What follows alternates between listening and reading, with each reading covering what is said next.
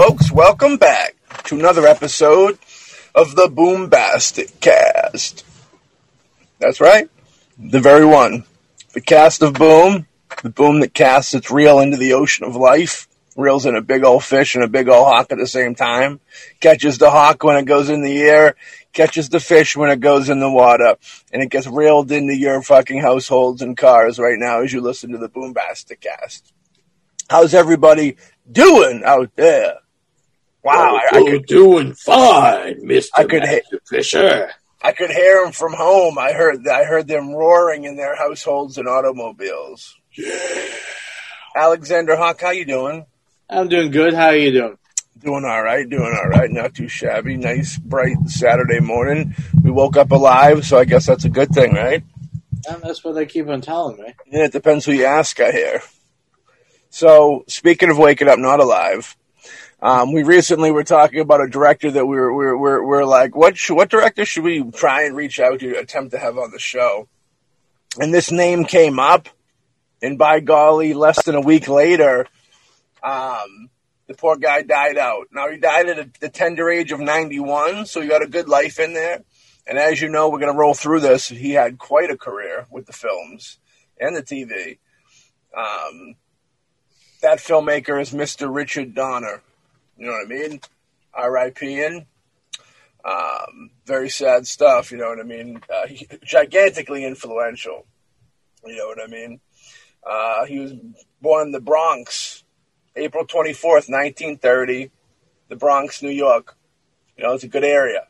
A lot of history with that area. New York's one of those special places that ha- holds so much history, so much creative, cool stuff.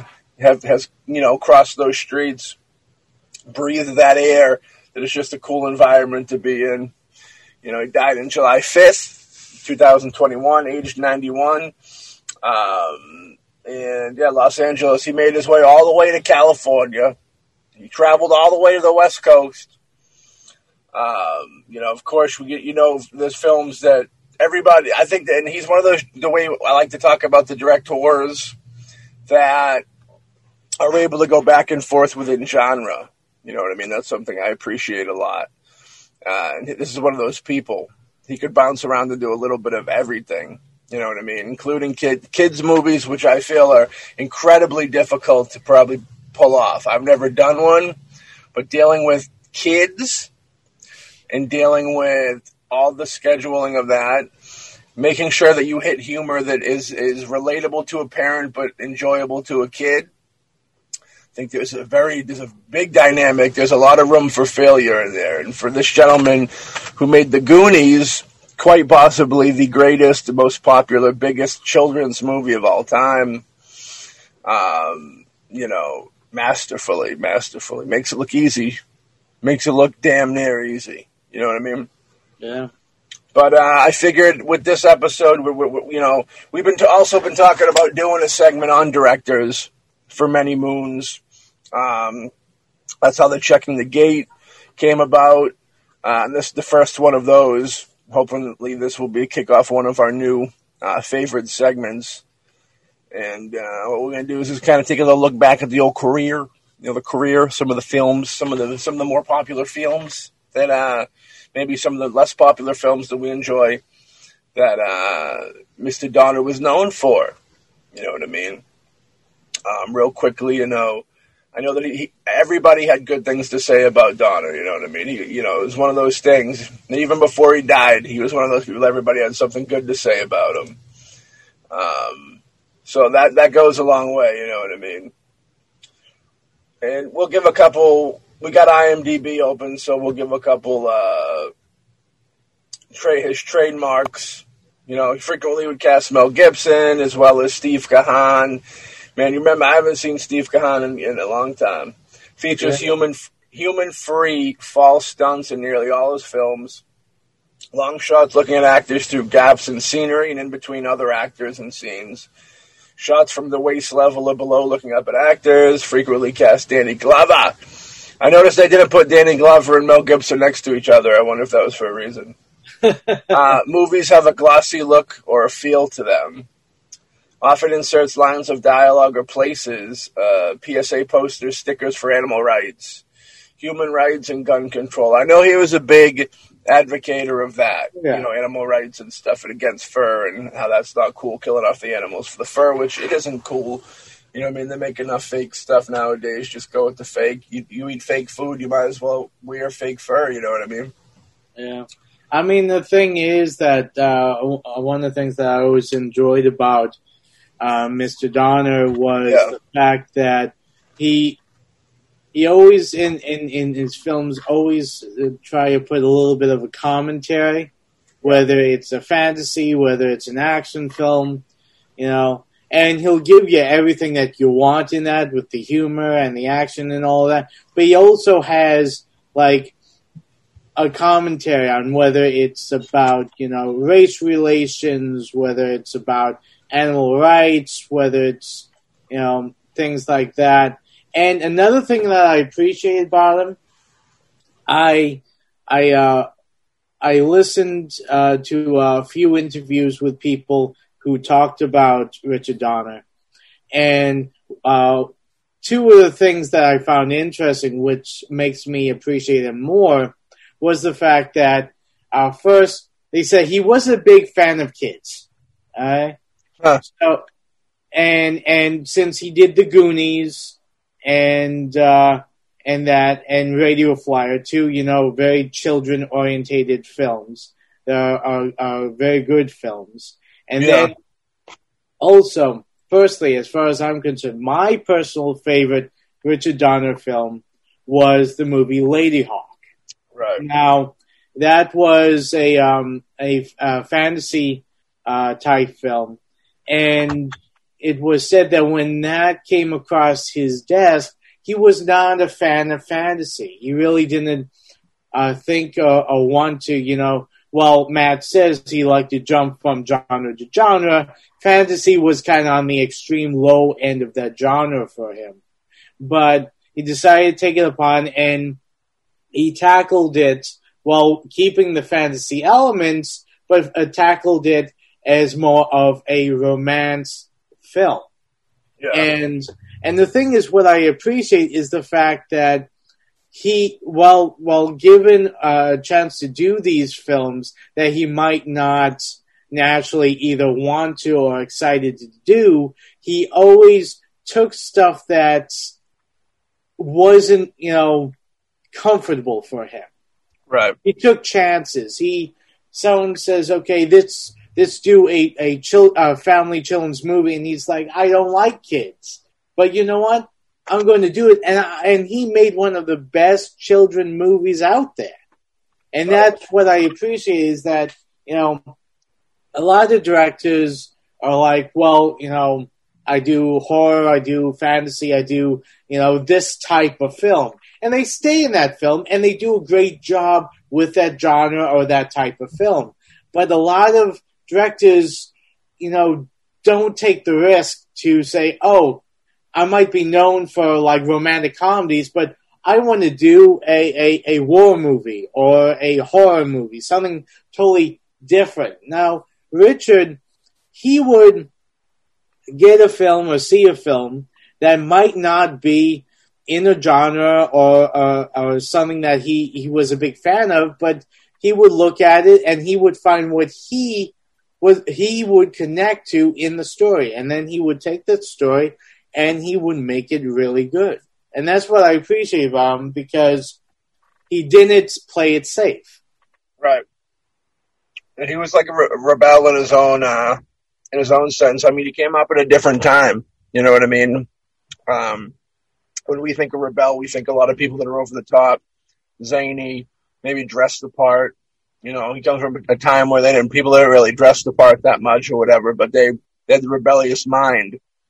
And, um, you know, I've, I've heard interviews with him before where he, he's, he's like very, he knows what he wants. He was a masterful filmmaker, you know what I mean? He's like one of those filmmakers that, unfortunately, they're all dying out, but like, they go in there, like the director thing, you know, like almost like we're just standing next to them. They carry a presence about themselves that you have to respect. You know what I mean? You're, you could almost get some intimidation. They're real true leaders of these ships, so to speak. Whereas in some nowadays, you might be standing next to the director and think that it's the the guy who just started the PA work yesterday. You know what I mean? Um, and we're not body shaming. We're not we're not intimidation shaming here at the Boombasticast. But to go to the into the kid thing, I know that there was a story that Corey Feldman told about the Goonies, where uh, he said that, that you know Donner got a bad rap for being a dude who supposedly hated kids. Um, he said that he worked really good. He said he said the way that he direct he directed them was like he was a big kid himself.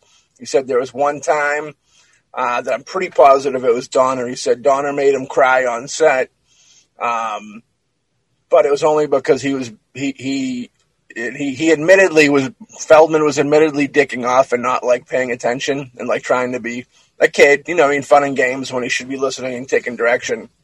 And he, he said that Donner had to say something to him about it and it made him cry.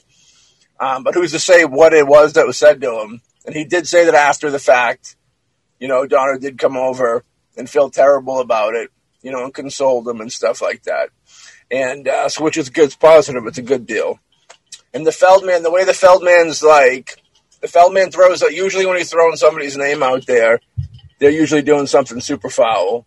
So like it was good that like when Feldman's throwing your name out there, be happy that it's a good story about you know you you you be you doing what you should be doing, which is I don't I don't fault Donner in that situation. You know, and we're kind of in a weird time where so you, automatically would go. Oh, the kid started crying, that the adults automatically to blame but you don't take into consideration the kid could have been being a kid. You know, sometimes a kid needs to be put in check. You know, just the way it is. And adults sometimes too. But I thought that was a good story. I always thought that was a fun story. That he, you know, it's it's a weird line. You need that, but that's like within a good director. I feel is like being able to ride that line. That like, yeah, you, it can be fun in games, and it should be. Nobody should be hating showing up on set, but there should be a, a sense of seriousness and uh, you know the vibe of uh, that something professional is being done. So you guys are trying to do something special and it's not just a bunch of friends showing up to have fun. Like the intention is to create this good film. It's not to have fun.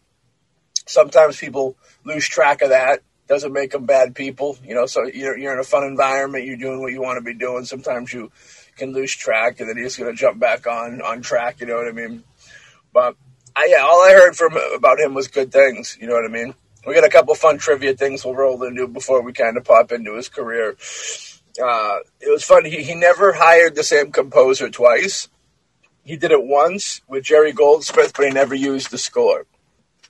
Now, which I thought was interesting because Jerry Goldsmith's a fucking gigantic composer. You know what I mean? Huge. Um, next up, you know, he frequently made uncredited appearances in all his films. I can appreciate that.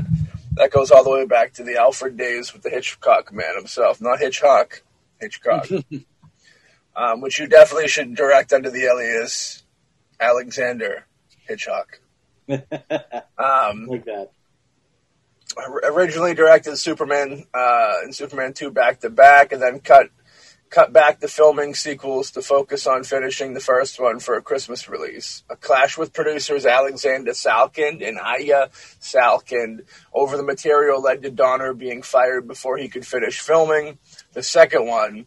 Uh, and he was replaced by Richard Lester. Donner later estimated that he had directed 80% of the sequel and saw about 50% of his work in the theatrical film. Now, I know that he had a weird issue with those producers where uh, he one of them he said there was, it was like a son and a father type deal. I think they probably came from somewhere else and brought uh, a lot of green stuff with them. And I guess the son kind of wanted to make the movie, and the father kind of was doing it to please the son, put up the money, probably let his son kind of be the face of it as the producer and run around on set being a madman, like things we've heard about. And um, the, the, father, he's like the son was pretty cool, but the father was just like they were every penny they could save, they'd try and do it. And Richard Donner, you know, bless his heart, was like, "Yo, when you're making a fucking movie like we're making, you can't be fucking pinching pennies when you're trying to make a superhero type movie." And and he said he's like even when he made it, he said even in the time we made it, like you can't be pinching pennies. Like as a, as to now, like there's no way. I, you could almost imagine the way that Superman, Richard Donner's Superman, is kind of straightforward shot, kind of like what I would assume assume a Kevin Smith superhero movie to be shot. The um that you can almost wrap your head around making that. But now look, try and wrap your head around having no money making a superhero movie of today with all the CGI and the big sets and all that. It's just impossible.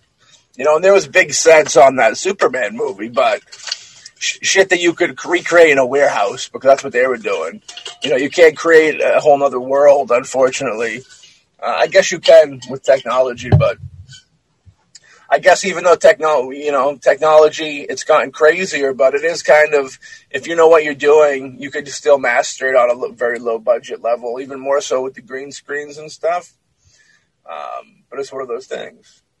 Now he kept both One-Eyed Willie's head and a model for the ship from the Goonies. Aside from directing the film, he has an uncredited cameo as one of the sheriffs on the squad. Uh, on the quads as the Goonies exit the cave with the ship. He's one, the one with the gray hair. Producer Spiel, uh, Spielberg instructed the cast members to act cold and distant toward Donner on the last week of filming, which puzzled him. Shortly after filming wrapped, Donner went to his beach house in Hawaii, ran into a frenzied neighbor who took up his entire day. When he arrived home, the entire cast was there with Donner to celebrate with a cookout. Spielberg flew them over to Hawaii on the promise that they not speak a word of the surprise to Donner, which prompted them to act the way they were on the last week of filming. So that's kind of weird that they gave they were real cold and distant to him on the last week and didn't tell him. Uh, and then you know, if, and then the, the the picture wraps. I kind of think that's that's bogus because like the wrap of a picture is very very fucking important. You know, it's very it's a it's a, it's a cele- celebration. You know what I mean? You want to get pictures, you want to give the hugs and handshakes and all that good stuff and congratulations. And you feel I feel like he didn't get that with this cast, which is kind of uh, kind of like a weird setup when you think about it. You know what I mean? But that's cool that he brought them all uh, brought them all over. If anything, we heard about good old Hollywood. Uh, we wouldn't want to throw that on Mr. Donner, especially on, on, on, the, on the wake of his death things will come out about Spielberg, but we'll uh, we'll save that for his tribute episode.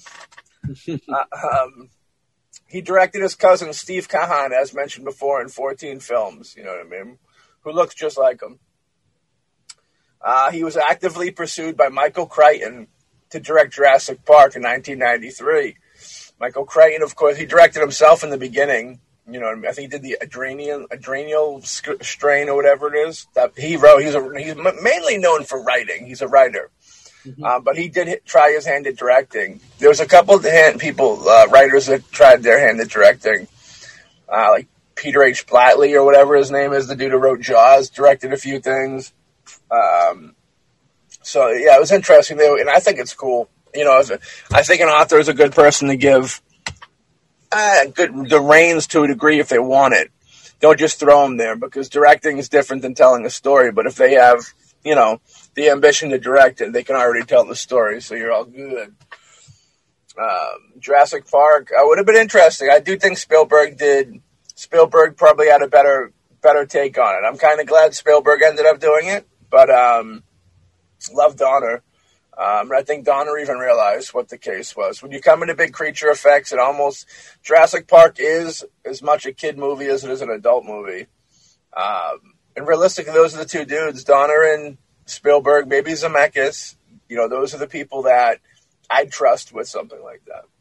Yeah, actually, it's funny that uh, you brought that up on Netflix right now. They have like the second season of the movies that made us, and right. uh, and they have episodes on Jurassic Park, on Forrest Gump, on um, uh, Back to the Future. Yeah. It was interesting. I watched all of them. They're pretty good insight into the creating of these great classic films. Yeah, it's a good franchise. You know what I mean? That show. Yeah. I guess I can't call it a franchise. There's two of them though. There's there's toys that made us and there's movies that made us, and yeah. they're both very they're both very. I don't know what you'd want to call them. Groups well, of I, shows that are all connected.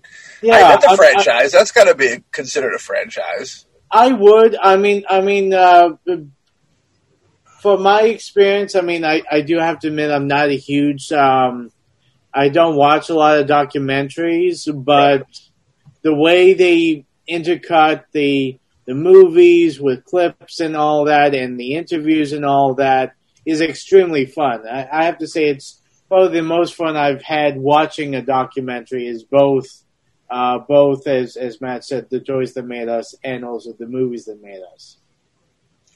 Those pop culture docs and television shows are, a big deal. With that being said, me and Tony Newton got our, got got two docs and an anthology coming, so be on the lookout. And we're about part of those though you like VHS docs or you know all that all you know horror horror uh, docs. Check out the Tony Newton docs, video nasties, and all that good stuff. He was asked to direct the fourth Superman film, The Quest for Peace. He considered it alongside Tom Mankiewicz, uh, who had been the writer of the first two Superman films, but ultimately both Donner and Mankiewicz declined as they had other projects to deal with at the time. Uh, he was actively pursued. Oh no, that was my bad. He was considered to direct Batman and had Mel Gibson in mind for the role of Batman. That's an interesting take on it. Uh, Mel Gibson actually probably would have been a decent Batman. Um, I, I, am happy that Tim Burton made it with with yeah. Michael Keaton, but it would have been that would have been an interesting take. It wouldn't have been as dark. At least I, I don't think it would have, but who's to well, say? I the mean, dark. I mean, I mean, I think it would have been. It would have been darker than Superman, of course. Well, it would have been. It would have been a lot, a lot darker if. Yeah, I think if if if. I mean, the thing is with Mel Gibson, I mean that'd be interesting because he can definitely uh, tap into the kind of the crazy that you kind of need for Batman. Yeah. But, um, but the thing is with Batman, you gotta play not only the craziness, but I mean, while Mel Gibson can really, you know, go into like the over the top crazy. Yeah. With Batman, like Michael Keaton is a perfect example where he can do also the subtle crazy. And that's what I think you need more for Batman that's that's very funny that you brought that up because they're both super crazy when you think about that. Like that, they're both very um, Michael Keaton, and I never really put them both in the category like this. That's a good observation on your part. Where Michael Keaton and Mel Gibson are both very they they have crazy levels in them that actually would make you feel uncomfortable. You know how like you'll see them both get to places where you're like, wow, like they're really kind of spacey at this moment. Like I don't know, I don't know how I'd take that in real life. You know what I mean?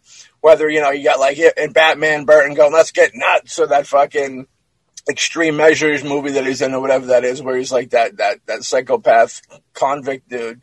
Um, you know, in the same way with Gibson when he in Lethal Weapon when he's talking about how much he wants to be dead and shit, like, yeah, you know, his zany moments, you know, in that that are kind of funny, but like they're psycho. You know what I mean? Like there's comedy in there, but you can see the psycho in his eyes. Like there's parts where that Mel Gibson gets those crazy eyes, and you're like, yeah, there's like real crazy in there. Then later you find out there was. Yeah. Yeah, I mean, I mean, when you, I mean, uh, when you're toying with the idea of Batman, I mean, you. When you cast someone for Batman, you have to cast two characters. You have to cast Bruce Wayne and you have to cast Batman.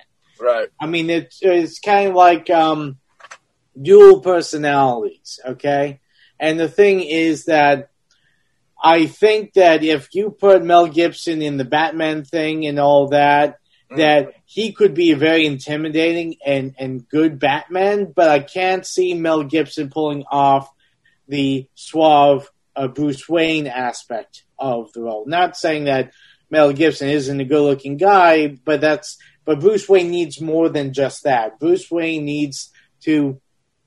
I mean, a, perfect example is like Christian Bale. Okay, I think not, yeah. Not saying that uh, Christian Bale was hundred percent the greatest, but the fact is, you got to be able to play kind of that playboy, you know, aspect to it. I, that's why I think Michael Keaton was the best Batman so far because I thought he was the only one that played a great Bruce Wayne and also a great Batman. I mean, with the Yeah. other Bruce Wayne Batmans, you either got a better Bruce Wayne or a better Batman, but not many of them got close for both. Well, I, I think Mel Gibson would have done the like the, the Bruce Wayne part pretty good too, because he's pretty charismatic when he wants to be. Yeah, yeah, yeah, charismatic, but but the thing is, you, you need more than just that. You need There's more, and you know, Michael Keaton's more of an artsy crazy. You know what I mean? Like an art house crazy, where like he's the he's the dude at the paint store getting upset with you, and then Mel Gibson's like the contractor, construction worker crazy, where he's like the the, the fucking guy, guy redoing your deck that tells you to go fuck yourself type deal when he's nuts, and you're just like, um. I'm too old for this shit. this is a bad. this is a fucking gun, and I'm a fucking real cop. I, I don't know why Danny Glover wasn't wasn't in the role for Batman. I think he would have been a better Batman myself. Yeah, Um, so we got you know co-producer of the X Men films, uh, directed by Bryan Singer, who later directed Superman Returns more than thirty years later. Donner himself was direct uh, directed the first one, so they had a little relationship there. He turned down Aliens three, which I thought was interesting. Later picked up by David Fincher, friend of the show, friend of the show. um, yeah, he directed one Oscar nominated performance from Diana Schwartzman in Inside Moves. Um, he was offered the opportunity to direct, you know, Superman 4, like we said, but declined. I would have too. Little Caesar was his favorite film from 1931. that's a good movie. Yeah. Um, let's, he considered to direct Judge Dredd. I could see him turning that down. Ridley Scott offered him the chance to direct Thelma and Louise. Uh, he was keen to shoot the film. He called the script historic, but wanted his wife to produce. You know what I mean? That was nice of him. Took that took that hit. Didn't return the direct Damien two. Oh, or the or the or the later one. You know what I mean? And he, but he was busy. He's going to do Superman too, but that kind of fell through on him. At one point, he was going to direct the Flintstones movie. The best thing about the Flintstones movie is I believe there's a Sam Raimi cameo in, in that one, or the f- first or second one. Originally intended to direct The Lost Boys, but as productions uh, languished, he moved on to Lethal Weapon, and he eventually hired Schumacher for the job. Uh, he stayed on as executive producer. You see, these are coming from times where you have two gigantic fucking heavyweight filmmakers. Like, you don't see people team up anymore, like the Spielbergs and shit like that. Now it would be a big filmmaker with a handful of like up and coming producers or like uh, behind the scenes producers around him. You don't see too many people teaming up anymore. Yeah. He was considered to direct Rambo in 2008, Hmm. which I believe the last thing he did was that 16 Blocks movie Yeah. with like uh, Mos Def and uh, Uh, Bruce Willis. uh, Yeah, honestly, I have to say, as far as I'm concerned, that is the best movie Bruce Willis has had done in recent years. uh, that had that, that that film had good flavor to it. Yeah, that was a really good movie. I really appreciated that.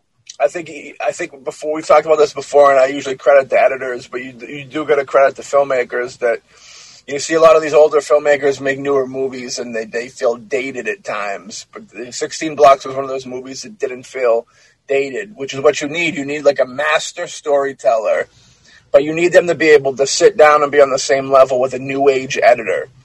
So like they can edit it in a new way. And like if the director is not seeing why it should be that way, that they can talk it out and then both come to an agreement on what the perfect thing for it is to bring that old school and new school, mash it up. That's when you get you know, like we talked about John Dies at the end with Don Coscarelli, the Yeah. Don Coscarelli film, like that's a great film. And I think it's because you have a good director directing it and all that. And I think you got a new way, you got like a new, cause it felt like a dude straight out of film school kind of made it, but it, it was super good. Um, and I think that's the vibe it got is it had, you know, a masterful filmmaker sitting down with like state of the art equipment. And when I mean equipment, I mean editor. you know what I mean? Like the great Alexander the Hawk. uh, not quite. You know, uh, let's touch a little bit on some tele. There's a lot of television shows on here that I like. The Rifleman that I'm not familiar with, but I know about it, but I, I should know more about it. You know what I mean? Combat, of course. Now we get to a show that I do know a lot about 1963 through 1964, uh, which is kind of crazy that it only lasted a year, maybe two years. That show is The Twilight Zone. Yeah. Now he didn't a lot. He was a part of a lot of uh, not a lot, but there's six episodes, of course. But the one that I want to bring up is Nightmare at Twenty Thousand Feet. All right, starring William Shatner. You know, this segment is devastating. It, it made its way into the Twilight Zone movie, um, which the Twilight Zone movies, his segment stars John Lithgow, and it's the one, the demon on the wing of the plane segment. Truly fucking horrifying. Like, uh, if you watch uh, Donner's version, you know, it was done back in the 60s, still super effective on a, maybe not a, maybe not like when you see the costume and shit, maybe not on a visual level, it's as effective as it used to be. Like when it first came out, that must have been horrifying. Just the fact that it wasn't a human, you know what I mean? And it looks like it was outside of an airplane. So you're like, what's going on here? You know what I mean? Um, but nowadays the effects are kind of, eh, you know, not as great. But the effect, dude, when they redid that segment for the Twilight Zone movie, the effects in that segment with Lithgow are so fucking scary. To this day, I think of them and get creeped out. The the demon on the wing of the plane in the movie, that that's one of the few. Dude, that's. Are you familiar with the, the, the scene I'm talking about? Well, I mean, the thing is, I remember the original with Shatner, and and and that was a classic. I think. Um, they, yeah. um, while I did, I did see the Twilight Zone movie. I unfortunately don't remember the uh, that that segment being redone. I mean, I remember the uh, like I think it was like what Dan Aykroyd in the car. Yeah, Uh, so let me get so, so to catch up the date real to maybe refresh your memory. Yeah, that Dan Aykroyd and I think um, fucking the dude from Taxi Driver, Albert Brooks. Yeah. and Drive. He's in, great in Drive too, more modern. but uh, yeah, it starts out. They're kind of like the wraparound segment a little bit. I won't tease for anybody that hasn't seen it, but it's a great film. But the redo of the the Donner episode is Lithgow's this businessman on a trip, taking a plane ride, and uh, he, he he look he's like nervous. Uh, doesn't really get it, just kind of nervous from flying, afraid of flying, and uh, he's like he looks out the the window uh, in the airplane on the on the uh, the wing. He sees this weird creature, like demon like thing. So what the whole the whole segment's kind of based around is he really seeing it or is it is, is he really just a crazy guy? Because they do kind of play him off to be a little questionable with the sanity. Um, but it's one of those deals where it's like question even the insane. Like that's the moral to the story. Like don't just disagree with something because an insane person's saying it. You can disregard that insane person, but don't disregard that info. And don't exactly take it as truth, but it could be real. You never know. They you know they they're just mirroring what they're seeing. And the whole deal is like they tr- they think he's just a lunatic. Sees this thing on the plane. They lock him up by the end of it, and um, come to find out that there's something. Well, there was something on the wing. You know what I mean? So it has that creep factor. Um, if anybody who ever, it's one of those. I consider that almost like Jaws is to the water. That movie, that that is that segment is to aeroplanes. You know what I mean? It's that creepy. He did some Gilligan's Island. I mean, it, don't get much more iconic than that, of course. You know what I mean? But uh, I know we like the television shows a lot, but we're gonna kick into the films because we got a lot to talk about on this gentleman here. Um, first up, 1976 breakthrough uh, directorial film debut, The Omen Kid. Now the- Omen. masterpiece, dude. The Omen is one of those films, eh, much like The Exorcist, where you'll talk to somebody that doesn't like horror movies, but they love The Omen because this came from a time where you had great filmmakers making these horror films. Um, David Seltzer wrote it. Gregory Peck is phenomenal in it. Lee Remick, Harvey Stevens, um, the kid who plays Damien in it is uh, perfectly casted they redid it later in life, and that that kid wasn't as good. It could that the, the second kid really made you realize um, how good the first one really is. I mean, he has a great look. He's got looks like a little devil. You know what I mean? He looks like a little pampered, you know, have everything spoiled little, which I assume the devil to be. Um, you know what I mean? The devil, the devil would be reborn into into the into a, a child of somebody powerful that would be able to put them in a good place. It, may, it only makes sense. Um, for anybody out there that's never seen The Omen, definitely go watch The Omen. So it got some horrifying death scenes in it. There's yeah. I mean, I, yeah, I mean, crazy the, visuals. Yeah, yeah. I mean, the great thing about uh, the Omen, and um, I gotta say, it's interesting. Also, it's the only horror movie that Richard Donner did, and and and it also kind of uh, shows that when a lot of times because I mean, as you can see, he did so many, so much TV beforehand, but the first feature length film he did before he started getting into the other feature films is a horror movie, which is I always believe that horror movies are kind of like the um, you know the testing grounds, you know, for a lot of uh, directors that no one's going to give them any any uh, look until they do a, a horror movie that's really successful, and and The Omen is a perfect example of that. I think nobody's going to give you anything until you show them you can make a profit in Yeah. horror. As we And- know, you know, every since the beginning of time, you know, everybody's been saying, "Oh, you want to, you want to, you know, you know what sells the most horror movies." This is coming from a time where that was true, though, because they were being done by the right now.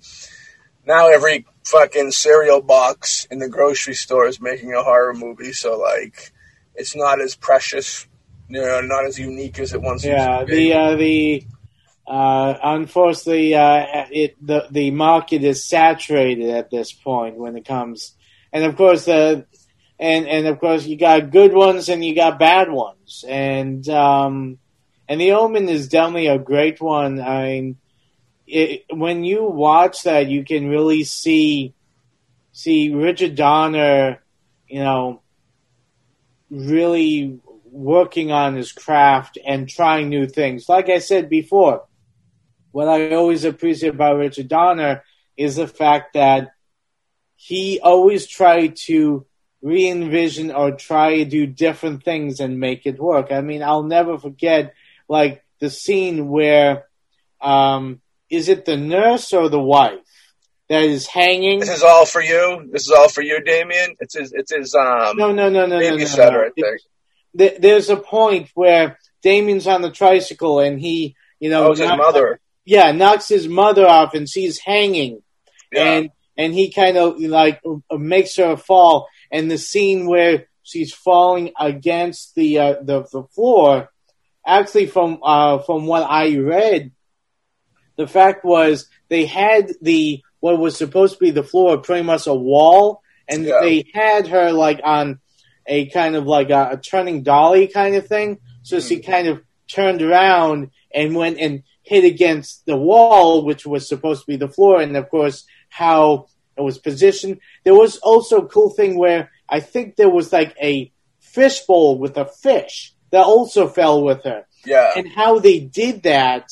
I mean, you you very psycho. look- It had a very Hitchcock. It had a Hitchcock vibe to it. you, you look at that, you really think, oh my god, you know, they actually, you know, had her fall. But the fact that they did that camera trick and, you know, like with the sh- uh, pane of glass where it took off David Warner's head. Yeah, that's bad. Yeah. That's craziness. Yeah, I mean, the thing is that uh, it's, I mean, it shows how talented Richard Donner was in telling the story and how he was just great with the camera, knew how to get what he wanted. And when he didn't, I mean, this was at a time where you couldn't just jump on the computer, you know, type some code and then, you know, make, make it happen. I mean, and also it, it, it really promotes the fact of that practical effects, it always looks a lot better on screen than, than uh, CGI, I find. And the, the the nanny scene that I thought you were going for originally is, is iconic too. I mean, I just think of that and I get creeped out. The, the, where she goes up, where he's having the birthday party, Yeah. and she goes up there and she's like, "This is all for you, For you." Damien," and then she kills herself. Fucking insane. You know what I mean? Beautiful. I mean, beautiful horror. Beautiful horror. Masterful. Yeah. The score, and and, and uh, like I said, I mean, I, I, and it's, and the thing is, I think he was smart in the fact that he didn't go back for any of the sequels and all that yeah, because the Omen itself, the movie itself, is a very well contained story hmm that and you watch the sequels and the other re-envisioning and it, it always kind of ev- everyone seemed to lose a little bit of what made the first one really good fun fact: he he also directed a couple of the Banana Splits Variety Hour shows too. yeah i saw something on that They just had that resurfacing with that horror movie, which is funny. I know you you I think you were the one who turned me on to them. I, I thought the horror movie version was good, and, and it was funny because I ne- I mean I didn't even know about the Banana Splits until that horror movie came out, and then so oh this is loosely based on, and of course the funny thing is you look at the original and it's like, other than the name and and all that there was yeah, but yeah I like I said I think the Omen definitely was a great calling card for Richard Donner to kind of say, "Hey, I've been doing TV for so long. Here's a feature film. This is what I can do." And you know, and the producers were smart enough to let him go and and uh, pick him up for it.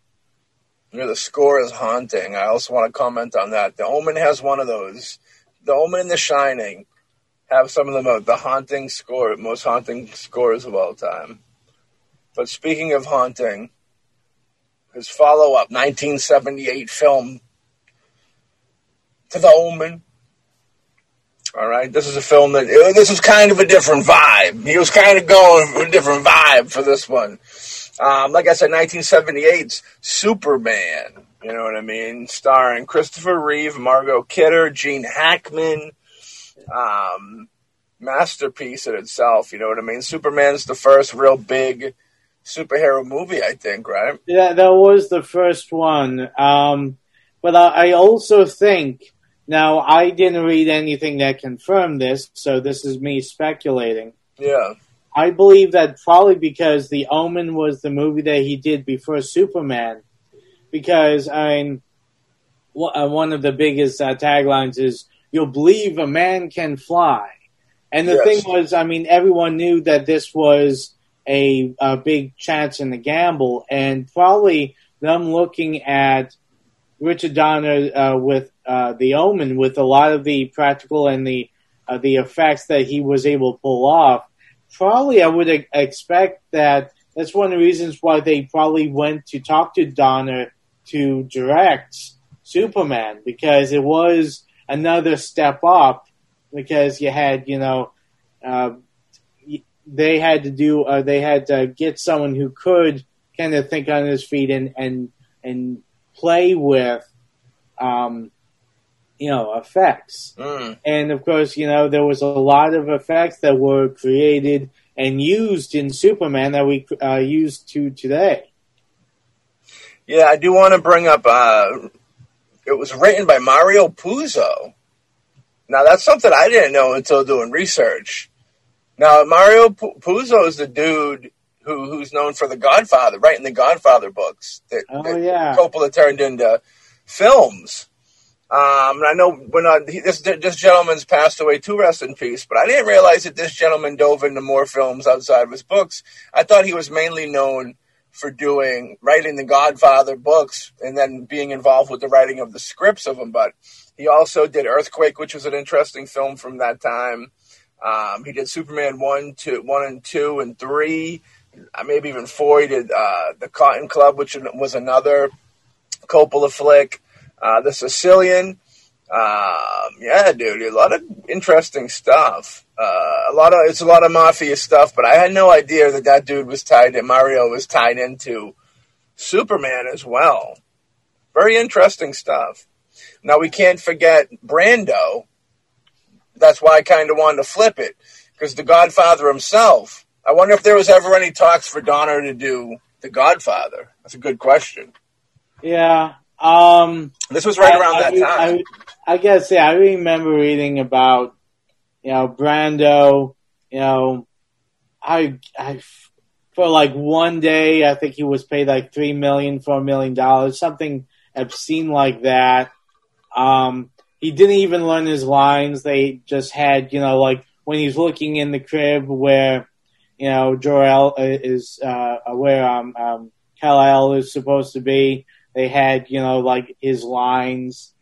Um, I gotta say, personally, in my opinion, when it, uh, it comes to Marlon Brando, and I know a lot of people will probably give me hate for this, but I I always thought he was way overrated yeah. as an actor.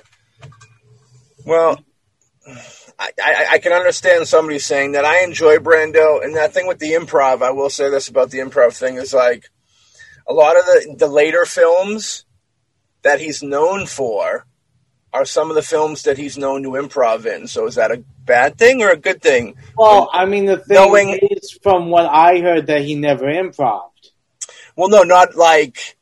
No, I, I from what I hear is he wouldn't even read the script, and everything he did was just what he did. Well, what I what what I heard, I mean, in both Godfather and like um, in in in this one, Superman, that it, they just had cue cards, and he read the script as it was written. There wasn't any improv. There wasn't. It was you know as if he had a tele a teleprompter on. Now, I mean, the thing is, I enjoy improv, and I give a lot of credit for improv. But the impression I always got about Marlon Mm.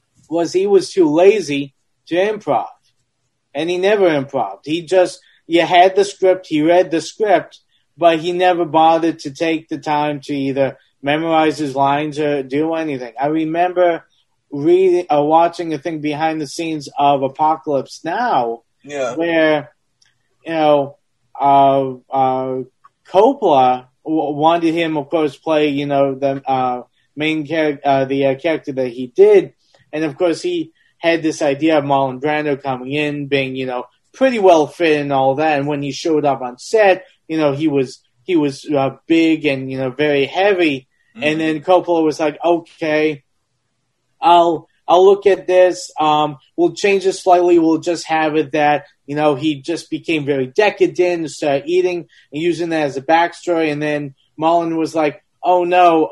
The whole thing about him being in the dark and only seeing his face that was because Marlon Brando was ashamed of how fat he was.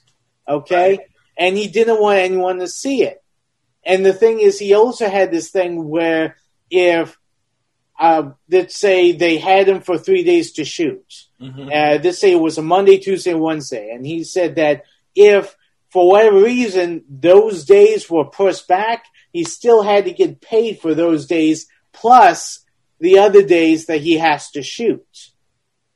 Well, Brando is he's very Brando is gigantically difficult.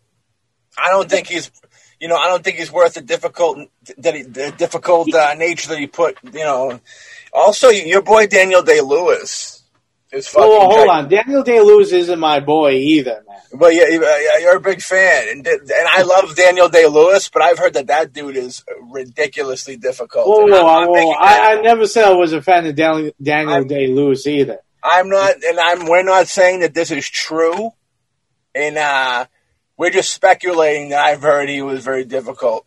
And and and what the one story that always rings out to me is when he did that My Two Left Feet movie where he pretended he was handicapped. Supposedly had a dude carry him around on set. Yeah. Now. That might be a little too much. Get him a wheelchair or something. You want to improv. You want to feel it. Get him put in a wheelchair, dude. Don't make people carry you around. That's kind of messed up. Okay, th- this is my my belief, okay, and people can cra- crap about it, but now different people have different ways of getting into character. Every actor has a different way of getting into the persona that they have to do, Yeah. and I appreciate everyone has a different style. Now, when it comes to method acting, this is my belief, okay Mhm. If you're playing a character who is, has a life totally different from yours or a job totally different and and you of course want to do the best possible performance i totally believe yeah you you you focus you teach yourself how to do these things but that's all prep prep. Okay, Yeah. what does prep means? That means you learn and you do all this stuff before sets. Right. Okay. Now, if you want to be on set and be kind of moody or in that that mindset, that's okay. Uh, you know, stay in character that way. But things like that, or like also, I heard Daniel Day Lewis would pick fights with people for like um, Gangs of New York and and other things. That's stupid. Okay. Right. The thing is that you can still be in the mindset. You can, I mean, uh, we just recently talked to Keith Coogan, okay? And he talked about uh, D'Onofrio playing uh, Dawson, okay? And how, you know, he was method acting and he always kept in that, you know, mindset. That's fine. That is a great way of, of method act. But he wasn't like, you know, trying to build a car uh, because he's a mechanic uh, when he was off scene, so he would you know stay in character and you know get in the way of other people trying to do their job to do uh, make sure the film works. I that's the problem I have. My opinion is that all this stuff you should do prep, get yourself ready for the character, and when you're on set, you know yeah, you can be in the mindset, but you know, doing things like, oh, someone has to carry me around because I, I, I'm supposed to, you know, not be able to use my body. You do that before set, and then when you're on set, you go around. You don't get in people's way that have other jobs that they have to do, and you have a job. But you, you shouldn't be focusing on having other people, you know, cater to you so you can do your job. It's all mental. And it's like you almost figure, well, you know, he gets to hang out with Daniel Day Lewis all day. That must be cool. But then you got to go, well, if he's that in the character that he needs to be carried around, do you think he's going to break character to have a regular conversation with the person holding him? No fucking way, dude. You know what I mean? Yeah. So, like, Now, I mean, I'm, I mean, like I said, if if you if the only if if you have to sit by yourself to stay in character and you can't talk to anyone and all that. I mean, another perfect example is I worked on uh, a few projects with Robert LaSardo. yeah, great actor. And the thing is, one of the things is that those on set tell you not to go up and talk to him before he goes on, on set because he has to get into character. He has to, you know, focus on his job. That's fine. That's, that's That is, respectful. that, that is professional. I, I don't even think that should be. I know you got to tell people that, but realistically, that you shouldn't because they're they're performing. You got to give them their space and let Yeah. them go into the place. Wh- which is what I, I, I definitely respect, but I will Yeah. not respect if it's like, oh, I'm playing, let's say, a vampire, and you have to make sure that there's no mirrors around because, you know, I would feel uncomfortable as a vampire. I can't see myself. I don't want people to know I'm a vampire. Yeah, Uh, you know, stuff like that, which is like, dude, you don't need people to change their what they're doing to make the uh, film work, for, so you can feel like you're that character. You can do that all mentally. That's when you tell them that unfortunately, because they're a vampire, we can't pick them up with photography, so they're not going to be on the cover of the Yeah. poster, and they have a fucking heart attack and die right on the spot. Then they, they're real vampires. Um, Brando, you know, Heart, Heart of Darkness is a great documentary out there about the making of Apocalypse Now. Uh, if anybody's into that type deal, definitely check that out because I, I, I me and Hawk, I don't think are on the same page uh, quite yet on how he acted. I think he was, I think that he he was lazy. He showed up, He, Um, he, he- he yeah, he was was, always you know- a lazy actor. yeah. But He I was think always lazy. I think yeah, I think there was more. I think there was a lot more. I don't know if you'd call it imp- maybe like if there was a lazier improv, if there was a term for a lazy improv, if there was a term for just showing up and going with the flow, then that's what he did. But he, but at the end of the day, dude, he did that for iconic films that are some of the greatest films ever made. Yeah, You well, can't argue it. You know what I mean? I, I mean, yeah, he was in some of the most iconic films ever made. but it. I mean, still, I'm. Who's to say- the fact that he did, this- as far as. I'm concerned, he did not re, uh, deserve. This is the deal. You hire you hire Marlon Brando because you want Marlon Brando. Who's to say who's to say if you don't let him do what he wants to do that you're not gonna that you're gonna get the performance you want? Like because he was allowed to feel so free and open, maybe that's how you got the Don Corleone, how it became out so good is because he could he could drop everything, all of his like everything and any worries. And I'm not saying it's the best way to get to this place, but if you if, if pampering the dude is what gets you what you need, I work with Alexander Hawk, you know what I mean? So I know the deal. You got to pam pamper people into a Oh, don't give me bullshit. no, you're a good man. Don't give me bullshit. You're a good man. But in the Marlon Brando thing, like it could be like that. It's like if, if, if you know he's not, he doesn't have the, he did he didn't remember his dialogue, but he came in. You think of the things he did with his face. He put cotton balls in his mouth. He did like like fucking like like Karloff type tricks. You know what I mean? Uh, to make it to really you know get that look going. You know what I mean? And the, whole- the whole cadence and stuff. Like that was something that I think he he showed up with, and you can't. That was done so well that you can't really, you know what I mean. You can't really argue too much. But let's get it back into our boy Donner real quick. I had a Uh, fun story about Donner from the set of uh, Superman, where because I was on the set of Superman. In case you were wondering, yeah, Um, you play Kal Kal-El. that's You right. the yeah. baby. Yeah, yeah, that's right. I was the, I was I was Superman's br- uh, brother. We don't talk about me. I'm the black sheep. So Gene Hackman showed up first day of set with a big mustache. Did you hear about this story in your? Uh, I must have missed that one. Which he played probably the the best Lex Luthor of all time. You know what I mean? My favorite personally. Way way better than Jesse Eisenberg. Oh, Jesse- please. Jesse Eisenberg, you just wanted to murder. You didn't want to Jesse like Eisenberg played the Riddler. Okay, Hackman. with the Lex Luthor name. Yeah. Gene Hackman ain't no Gene Hawkman, but he tries. You know what I mean? And I think he was a great Le- Lex Luthor. Had because he was charming. Jesse Eisenberg is not charming, dude. He has no charm to him, and I'm not hating on him. Hackman could, char- could charm your fucking pants off, dude, for real. Um, especially in that time, he was just charismatic and fun, and, and he even had like a he was he had a handsome look to him, which I know is very interesting. But he had like a weird thing about him, a confidence, I think, that just was was what it was. But anyways, he showed up on set with his mustache and Donner before I guess before they got to see each other. Um, Donner Donner like prepared for this. I won't tell you the beginning until the end, but I guess he prepared. So Donner, Donner approached him and was like, "Look, man, like mustache ain't working." And he's like, "No, I like it. I want to keep it." And he's like, "I don't, I don't think it fits. I don't want it in the movie." And he was like, "Nah, well, I'm keeping it." So they came to some agreement where Gene Hackman goes, "Hey, if you shave off your mustache, I'll shave off my mustache." And Donner thought about it for a second, and he goes, all right, fine, if that's what it takes. So they went into the makeup room. Donner sat in, uh, uh, fucking, what's his name, sat in the chair. Hackman sat in the chair. They shaved off the fucking mustache. He turned to Donner and goes, okay, your turn. And supposedly Donner peeled his mustache off because it was fake. And he said, all right, let's go shoot.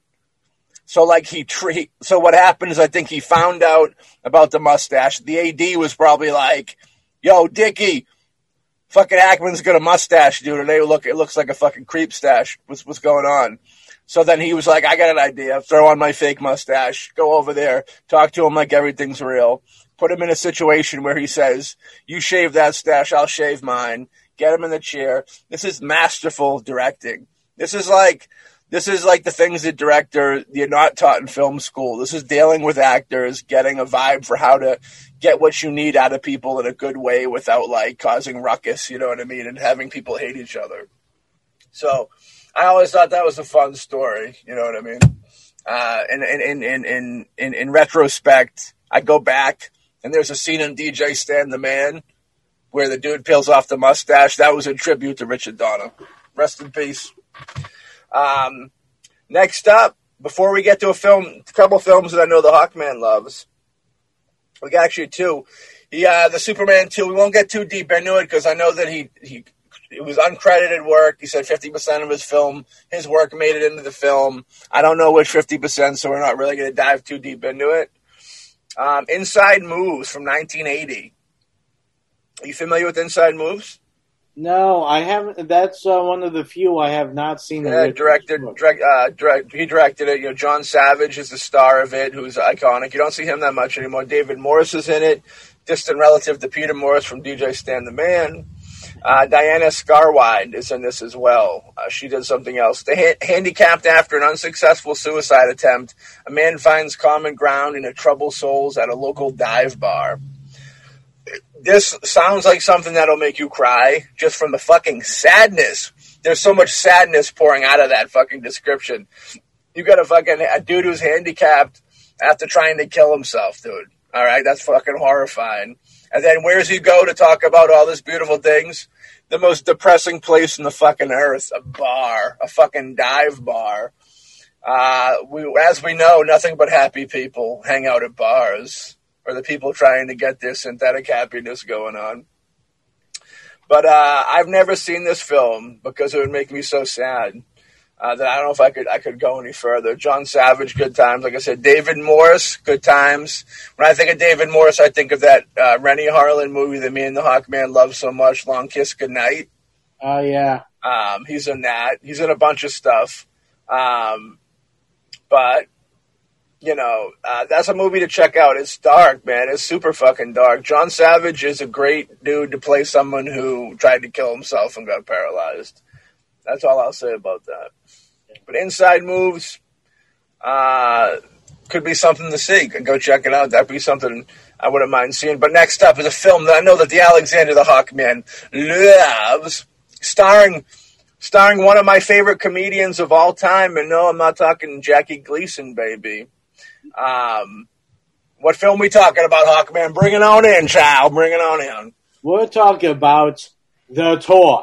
Oh Now- yeah. Now, now here, here's the thing. Now, this is a movie that probably would not be. Uh, people would like riot if this movie was made today. This, yeah, this would be problematic nowadays. Yeah. Now it stars uh, Richard Pryor, the, The great man. Richard Pryor, Fucking the man. Rest in and peace. uh, Jackie Gleason, Rest in peace. and as well. also uh, Ned Beatty, Beatty. who was in Superman, also has a role in it, and uh, Scott Schwartz. Um, child actor from Christmas Story. Yeah, yeah, he's the one that Like- stuck his tongue to the pole. Didn't he stick his tongue on other poles in, a, in another career? Uh, maybe I I, I think I heard he went into the porno business, if I remember correctly, but I could be wrong. Well, it's funny. I actually met Scott Schwartz at a convention, and we talked a bit, uh, especially about the toy. Did he put his tongue Um, on your pole? Actually, uh, um, Schwartz actually uh, was involved in wrestling. He wasn't uh, a wrestler himself, but he uh, I think he was a driver, and and he he worked with a bunch of wrestlers in that kind of respect. Schwartz is a good dude. Uh, I think he'd be a good commentator for wrestling. I can see that. Yeah, and it was funny because when uh, when I was talking to him about the toy, and he said that um, because everyone, you know, you've heard stories of Jackie Gleason being a real asshole and, and a Yeah. pain in the ass and, and full of himself. And it was funny. I asked, I asked Scott Schwartz about Jackie Gleason, and he was like, "Oh, Jackie, um, he was nice to me." I can see why other people didn't like him, but he was nice to me. Maybe because I was the only kid, but he was nice to me. Um, now this is, I like this because, um, now for those who might not know, the entire premise of this story is that you have uh, uh, Richard Pryor. He's I think he's a janitor at this toy store, and um, Scott Schwartz is a rich little brat, uh, and his father's Jackie Gleason, and his uh, his father owns the mall and the toy store, and and it's uh, it's Scott it's uh, Scott Schwartz's character's birthday. They go into the toy store, and Ned Beatty, who's one of the yes men of of his father, says, "You can have anything you want in this uh, store. It's your birthday." And at that time, Richard Pryor's you know dancing around, and he ends up falling around and and and being comical and he says, "I want him." Yeah. And so, in essence, uh, they purchased Richard Pryor, gave him a hefty sum to come and, and live at the house and be friends with his young little white boy. And um, what I liked about it is that, I mean, on the surface, you're looking at this and you're like, oh, this is this is wrong, this is demeaning, and all that. But it's actually at the core of it a very sweet story where you have this, you know, man who, you know, uh, which is Richard Pryor, trying not only to teach the kid, but also the father the importance of family, the importance of, you know, having a connection. And, and also, I mean, as, as we talked before, Richard Donner was a very big, um, supporter of equal rights. Mhm. And uh, I mean, as as it was shown when, uh, as we'll talk later in like the Lethal Weapon series, but in this one, you know, it tackles with that with that aspect, but it tackles it in in a a a, a funny, uh, family orientated way, Mm. which you know you. I mean, you go and you see these rich kids and you know they get away with everything uh, and and a lot of times that the reason these kids are brats and all that is because mom and dad are too busy or whatever with their own lives that they don't give the kid the the uh, attention or actually the time to try to teach them to be decent people and when when you can have whatever you want I mean, perfect example. He says, I want that man over there. And, you know, he gets it because he gets whatever he wants. I mean, that's the child mentality. You know, I want it, I take it. Yeah. And, and of course, with all the, you know, typical Richard Pryor humor and comedy and all that, he ends up connecting with this boy and then, you know, try to make this boy understand and become a better person. Pretty much giving this boy something that his father, Jack Gleason's character, isn't giving him. yeah. And I thought that was a really nice and fun story. I mean, of course, I mean, if anyone watches it now, they'll they'll you know probably give you a laundry list of issues they have with the movie. I, that's why I appreciated it. I mean, I saw what Richard Donner was trying to do with the story, Mhm. and I thought it was I thought it was well done. And uh, and like I said, I mean, those kind of I mean, it it took a definitely a a um, taboo subject and tackled it in a family friendly way that a child who is watching this movie can grasp the issues that we as adults deal with even now. Yeah. And that's why I appreciate it. Yeah, it's a great film. You know, I agree. And the same thing, you know, when you say that they can't, really can't be done today, you know, I agree with you, and that's very unfortunate. You know, I think of the films like these that deal with race and stuff like that.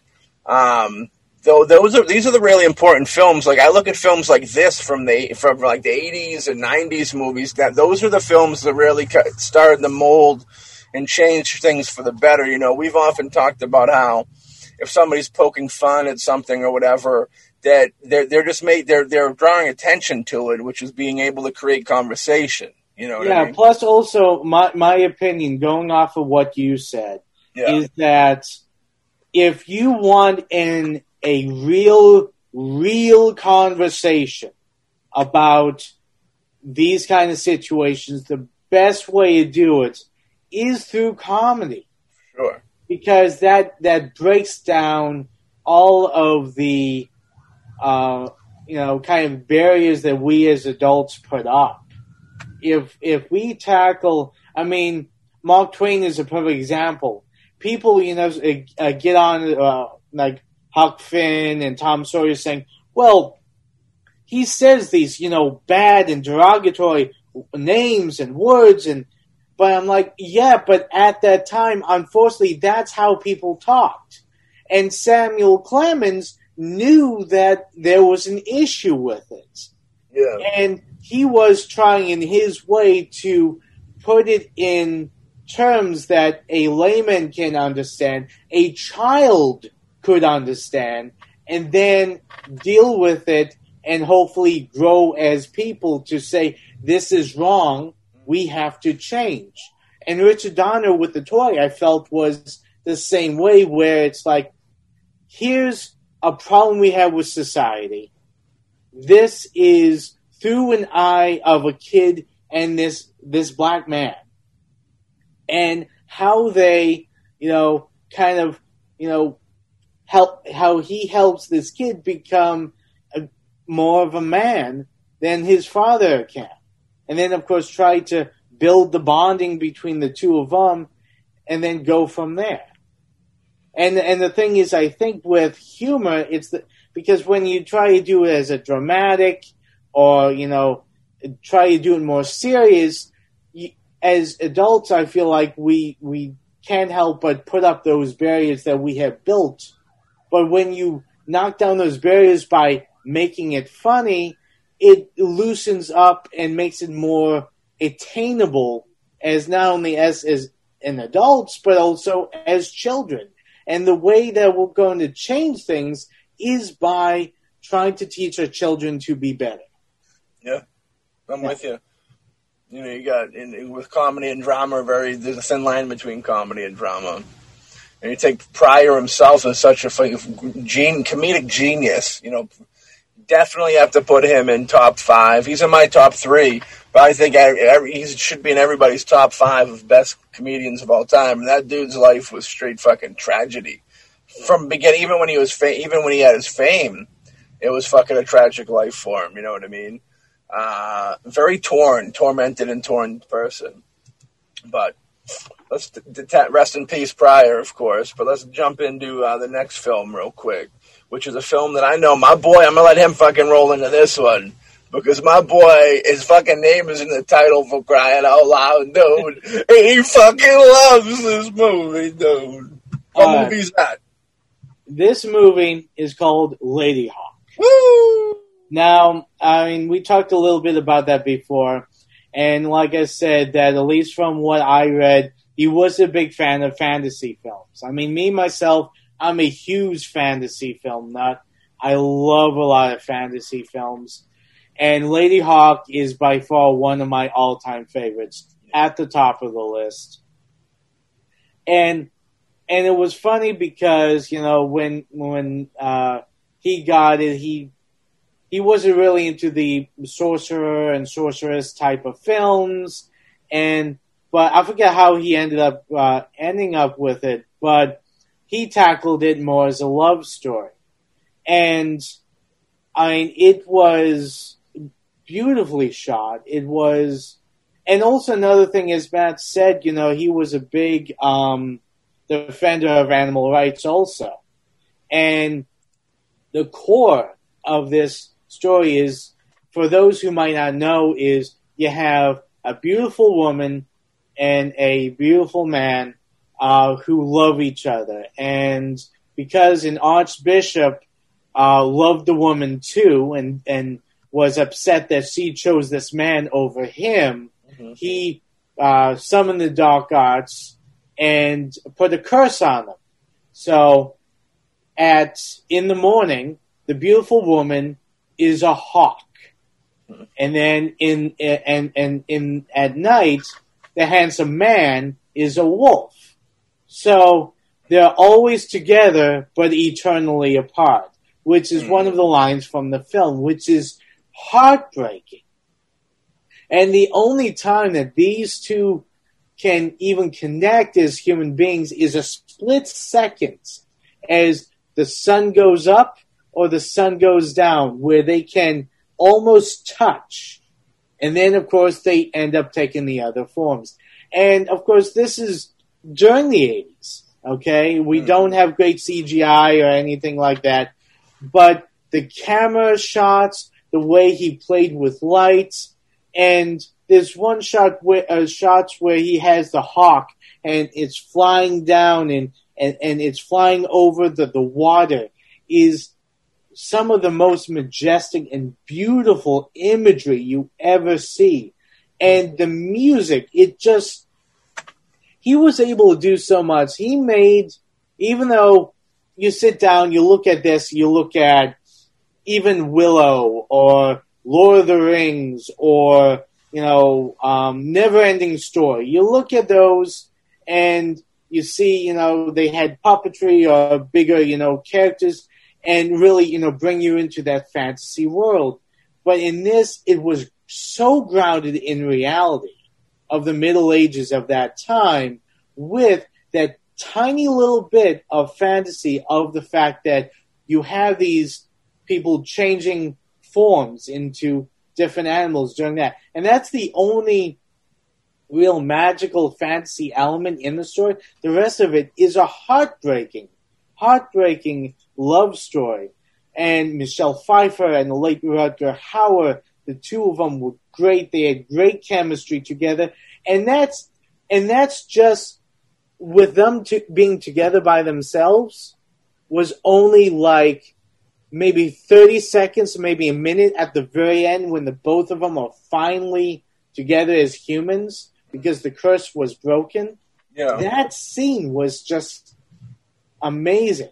And also, my personal opinion, the best film with Matthew Broderick.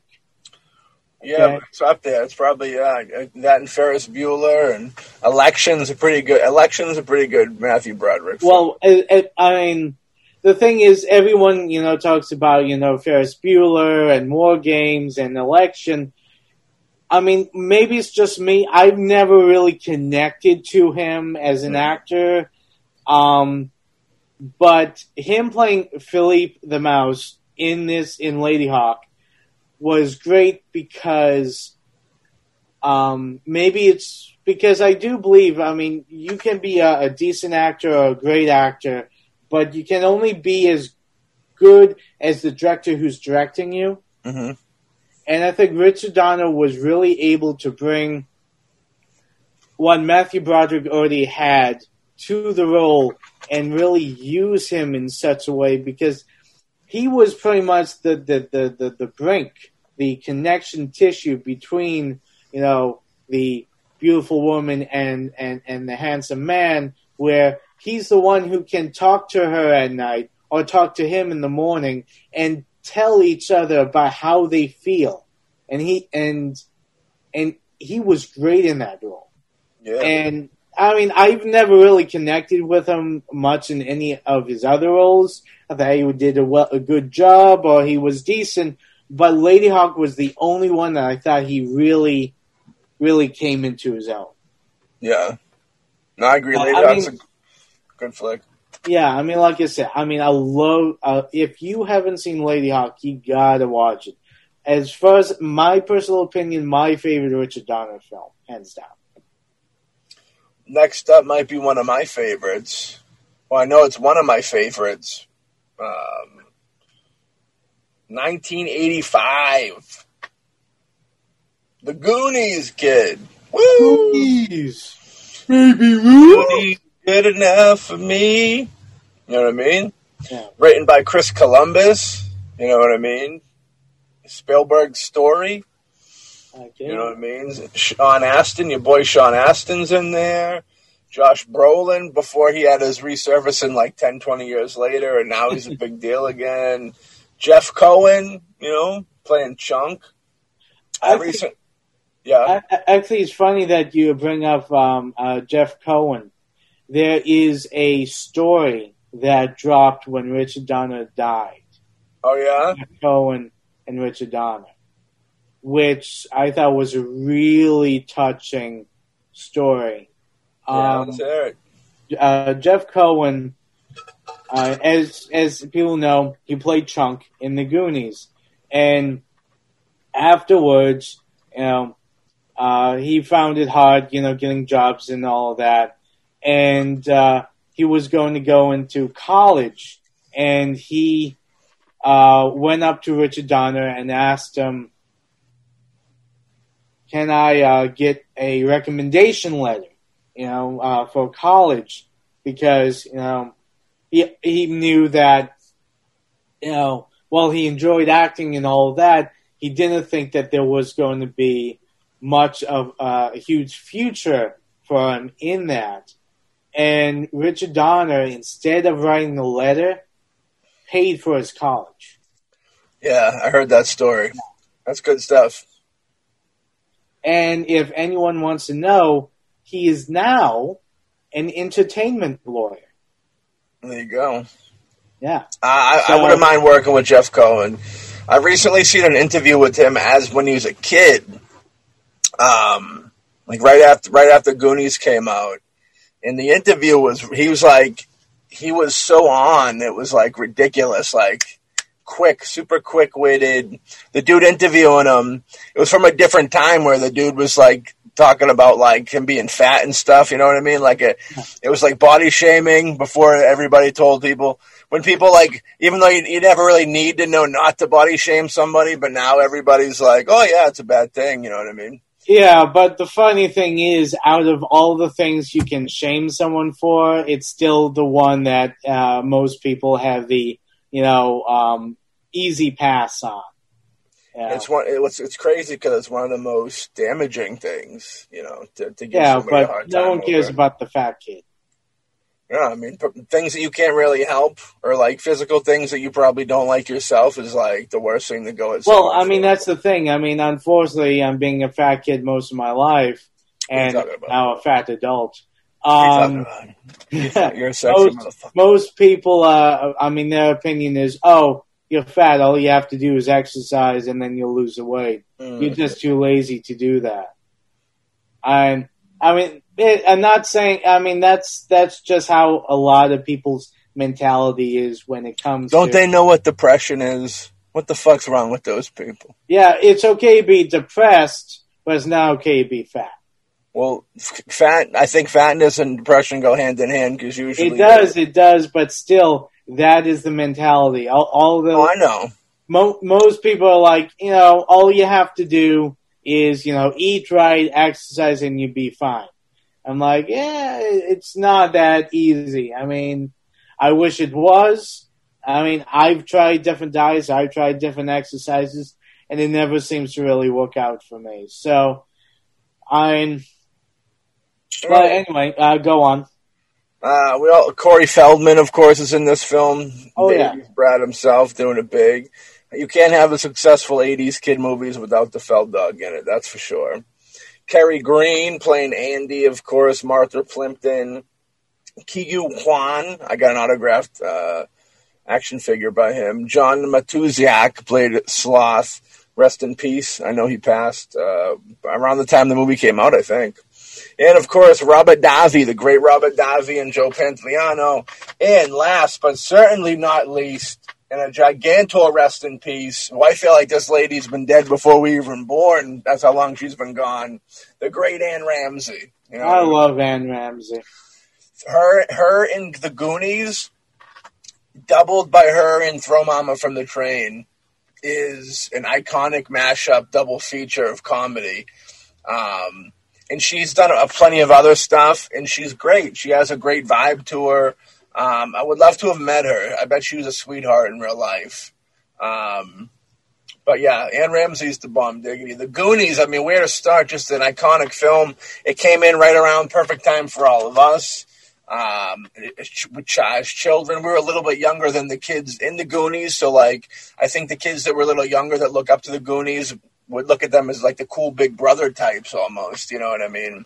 And Yeah, we all wanted to be part of the Goonies. exactly. that was, you know, you take I mean, the great thing about the Goonies as being a uh, kid that wasn't like with the cool kids or with like a real group of you know best friends. Hmm. Um, but I mean, the Goonies was great because it was kind of like here you have all these different kids with different, you know, background, but they all kind of like became like one cohesive group. And uh, I mean, that, I mean, as as as a child, I mean, all you want to do is belong, and here you have a whole bunch of uh, kids that all kind of belonged, even though they were kind of outcasts from like the uh, regular uh, society. As they says, Goonies don't say die. Goonies And- never say die. Yeah, Goonies never say die, and uh, yeah, and, and like I said, it was it, uh, you, you had the great adventure, you had the action, and another thing which I think is missing from a lot of movies now, which Yeah. the '80s were known for. Maybe they went a little too overboard at times, Yeah. but they were known for. Okay, you had these films like The Goonies, where you had these kids that dealt with these adult issues by themselves. You Mhm. didn't have mommy or daddy or and all that, and it, it wasn't like you know they were teenagers, which a lot of times you have like nowadays you have oh the teenagers dealing with all these issues with themselves, which you know is all part of the course when you get older. But you had these young kids, and it kind of gave us a little bit a bit of empowerment Mm. that we could I mean we we could do things without needing to rely on you know the adults. You know, what a villain. The, Fr- the Fratelli family are such villains in a kid's movie. They're so, like, you wouldn't put it past anybody in this family. And they even have, like, the brother that they, they got the sloth brother that would be like, it's like the like Taran like the fucking the, the the black sheep brother like Tarantino and from Dusk Till Dawn with the family don't talk about like that brother. That's what the sloth is. And even though the rest of them are all like it was crazy is I could see just as bad as Tarantino is in From Dusk Till Dawn, and I'm yes I'm talking about flash flash pictures of a of a fifty middle aged woman mother of mother of three raped on a, hotel bed and then shot in the face. That flash I could fit that fitting into the Fratelli's backstory. Like that's how crazy they are. The mother included. It's weird. Like they're super dark. That's a super dark uh, threesome, man. Like all those people, like Chunk never would have. Chunk never would have made it out alive. Like, and he wasn't in the movie. He wasn't. They were gonna kill him. You know what I mean? Like when next time you guys watch the Goonies, really pay attention to the evilness of the, that family and it's the greatest villain of all time, and that's why it works. Is because you're you're putting these group of friends up against real trouble. You know what I mean? Like going through the underground and all the stuff they got to deal with down there is real trouble, but the worst trouble's up top. You know what I mean? They got the Fratellis, they got they're losing their homes and shit. Um, it's almost got a little bit of a Pan's Labyrinth effect to it, where they have all this trauma that they're kind of running from, and they go into this almost fictional you know, a pirate ship, that's make believe. I believe there's a big octopus in there too. You know, it's all make believe shit. Yeah. It's all, it's very Pan's Labyrinth ish when you think of people escapism. You know what I mean? It kind of has that vibe to it. It's funny if Richard Donner's deathbed, he said that they just all took acid in the basement after finding the map and that they were all passed out, fucked up, and it was all in their imagination. That'd be funny. That's what the Goonies 2 is supposed to be rehab. You know what I mean? It's a hard night of drinking, and, and, and uh, there was new pills traveling around uh, Goonies Bluff out there, wherever the fuck they're from. But the Goonies is a masterpiece of filmmaking on all all different in all different forms. But yeah, beautiful. I think the Goonies has got to be one of his. I give it to the, I, I give it up to the Goonies. Is his biggest success. I feel even bigger than Lethal Weapon because Lethal Weapon was made for a certain audience, bigger than The Omen. The Omen was made for a certain audience, but The Goonies is a film that can be beloved by everybody that likes all those other audiences. You know what I mean? Um, yeah, like your typical, like, uh, like, like I said. Um, but I know Hawk hates The Goonies. He's a fucking. Yeah. I don't hate the Goonies. I like the Goonies. I think it's a really good, good uh, story, and I, I enjoyed watching it. I, as I said, I mean, I still have to say Ladyhawke is my favorite Richard Donner film, but the Goonies is definitely in the top five. It's good enough. Photo how. Next up, 1987. Lethal. Weapon, homie. Now, Mel- now, since since we're talking about Lethal Weapon, Yo, I think we should talk about all the Lethal Weapons. Uh, we were gonna roll. We were gonna roll through them, but if you want to go, if you want to spit through them, we can. Well, I mean, the thing is that he's also um, he directed all four of them. He did, yeah. We Which- should which- talk about all four because only the only a, we could, we could, we could, they're not all worth talking about that much.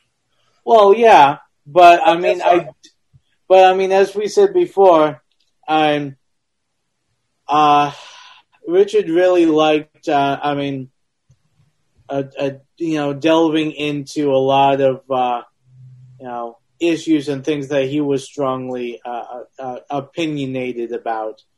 And Lethal Weapon, he used a lot in that. I mean, in the second one, he dealt with you know apartheid in South Africa. He dealt with um, the transporting of illegals in Le- uh, Lethal Weapon 4. Yeah. Um, uh, in, in, in the first one, you know, he really dealt with the loss of a wife and, and how that kind of, you know, can make one unhinged. Already, someone who's already unhinged. Break. Right Yeah. now, one, of- one of your favorite writers, Shane Black, Jeffrey Boam got an uncredited on that thing. Yeah, I love I love Shane Black. I love his writing. Um, uh, I, I love him as a director. I definitely think that uh, he doesn't get as much uh, uh, credit that he should get when it comes to you know not only writing but also directing. He has a great style and with dialogue and also how to set up action films and have like the actions actually be an important part of the story. So many times you sit down and you watch a film, let's say a Marvel film, and you got okay, story, action scene, story, action scene, story, action scene. And the thing is that while they have an excuse for the action scene to happen, the action scene is is you can take the action scene out Yeah. and and, the, and all the action scenes out and the story will still work. Yeah. But with a Shane Black script, you take out the action scenes and it takes out crucial plot points. Yeah. So you take out an action scenes out of a Shane Black script, it doesn't make sense. But you take it out of like a Marvel movie, it's still kind of, you know, you hit all the important points. Yeah. No, I'm with you. Yeah. But yeah, I mean, Richard. Donner, you know, and of course, teaming up uh, Danny Glover with Mel Gibson, the two of them had great chemistry together. Yeah. Um, and it just, it just worked. And he was able to keep it from the first one to the fourth one. And, and, and as, as Matt said, that each one, it might not be as good as the first one or the second or whatever, but each one had good points to it yeah. and he always and and and the fact is that you always could tell Richard Donner was directing those four movies That's true. because he had a very distinct style and he knew how to make it work. And I have to say, I think that the Lethal Weapon, when they did Lethal Weapon 4, okay, it was around the time when they decided to Die Hard 4 and the other where they're like, oh, this take these great franchises from the 80s and this do not a reboot, but another sequel. Okay? Yeah. Lethal Weapon 4, in my opinion, is the only one that was a delayed sequel that still works. Yeah. Good point. Okay? Because if you take Lethal Weapon 1 through 4 and you sit down and you watch it, you can enjoy it, you can see the threads, and everything works. You might think one is a little better, one's a little worse, but it all works as a cohesive family unit of films. Yeah. But you look at Die Hard, no, the, the, the fourth one sucks and the rest one sucks. And then, you know, and, and the thing is, it's not cohesive to the original three. And that's the same thing with a lot of others where, you know, they're like, oh, this do a delayed sequel of this franchise, and then you're watching it and you you're like, okay, but this doesn't fit in with the original narrative. It's like with, you know, Indiana Jones. Mm. Okay, that yeah, the original three were great, but you can always tell that the Crystal Skull one was done later and did not have the same connective tissue. Right. But with Lethal Weapon one, two, three, and four, it all feels like one family unit. It does. That's the five. That's the feel you get when you have the same director. Like I feel if McTiernan direct return and directed all all the Die Hard movies, they'd probably be on the safe wavelength. You know, Renny Harlin did part two. Our boy, I believe he did part two. Maybe it was. I think it was part two, and then part three, um, which I think is really good. I forget who fucking directed that. A notable director did part three. Maybe it was Renny Harlin, but um, he'll come to me. Uh, Scrooged, we have 1988. Screw Bill Murray's Christmas movie Scrooged. Donner directed, which is great. You know what I mean? One of my favorite movies to watch around Christmas time. Scrooged and Ernest Saves Christmas are two musts for me. Um, you know, Bobcat in this is the crazy dude that works at his office. It's just a crazy. It's a real fun. The dude who, who did putting on the Ritz is in it. Um, it's just a real fun Christmas dark comedy, and it is definitely dark. You know what I mean? Yeah. I mean, I think it's definitely one of the best, um, the best, I would say, Bill Murray movies. Yeah. Um, and and the thing is, what what uh, what I love is it's another commentary that Richard Donner made about you know with like um, the uh, Bill Murray character about making Christmas commercialized and you know um, I forget the name of like the the like um, Patient. Santa Claus um, uh, like uh, movie that they had a trailer for where you have Lee Major showing up with Santa Claus, you know, shooting uh, off these you know bad guys Yeah. And and and I mean I haven't seen any interviews with uh, uh, Richard Donner talking about Scrooge, but looking at his previous films and how he liked to, you know, make different com. That's another thing. Like he likes to take films that you know people will you know overly enjoy, but always puts in their commentary. And I think that was a very good commentary that he had using Scrooge about you know the commercialization of Christmas. Radio Flyer. Uh, Radio Flyer is an interesting film. You know what I mean? Get Elijah Wood in there, um, and his brother, I think, was Joseph Mazzello. Um, the father was like an alcoholic. It was one of those dramatic films, and like the thing that, like they got in their wagon and they rode away in the wind, and it made them feel bad that feel better that they're they didn't have to deal with their alcoholic father. It was like one of those movies. Um, so it's definitely, you know, uh, definitely check it out if you like that type of shit. Father recounts a dark period of his childhood when he and his little brother lived in the suburbs. You know what I mean? Dealing with an alcoholic father. So, uh, yeah, I mean, there's nothing really. It's, it's probably a personal project for him. You know what I mean? And I remember watching that movie as a kid, and as a kid, feeling the emotion from it and actually getting a vibe. So I should rewatch it as an adult to see how to see how it it, it, it jives. Because I remember it being pretty good at a time when a kid when I was a kid, and I probably should have been even watching movies with the high fucking dramatic themes, you know, like that that'd be over my head regularly. But um, more more uh, tales from the crypt, more horrific television stuff.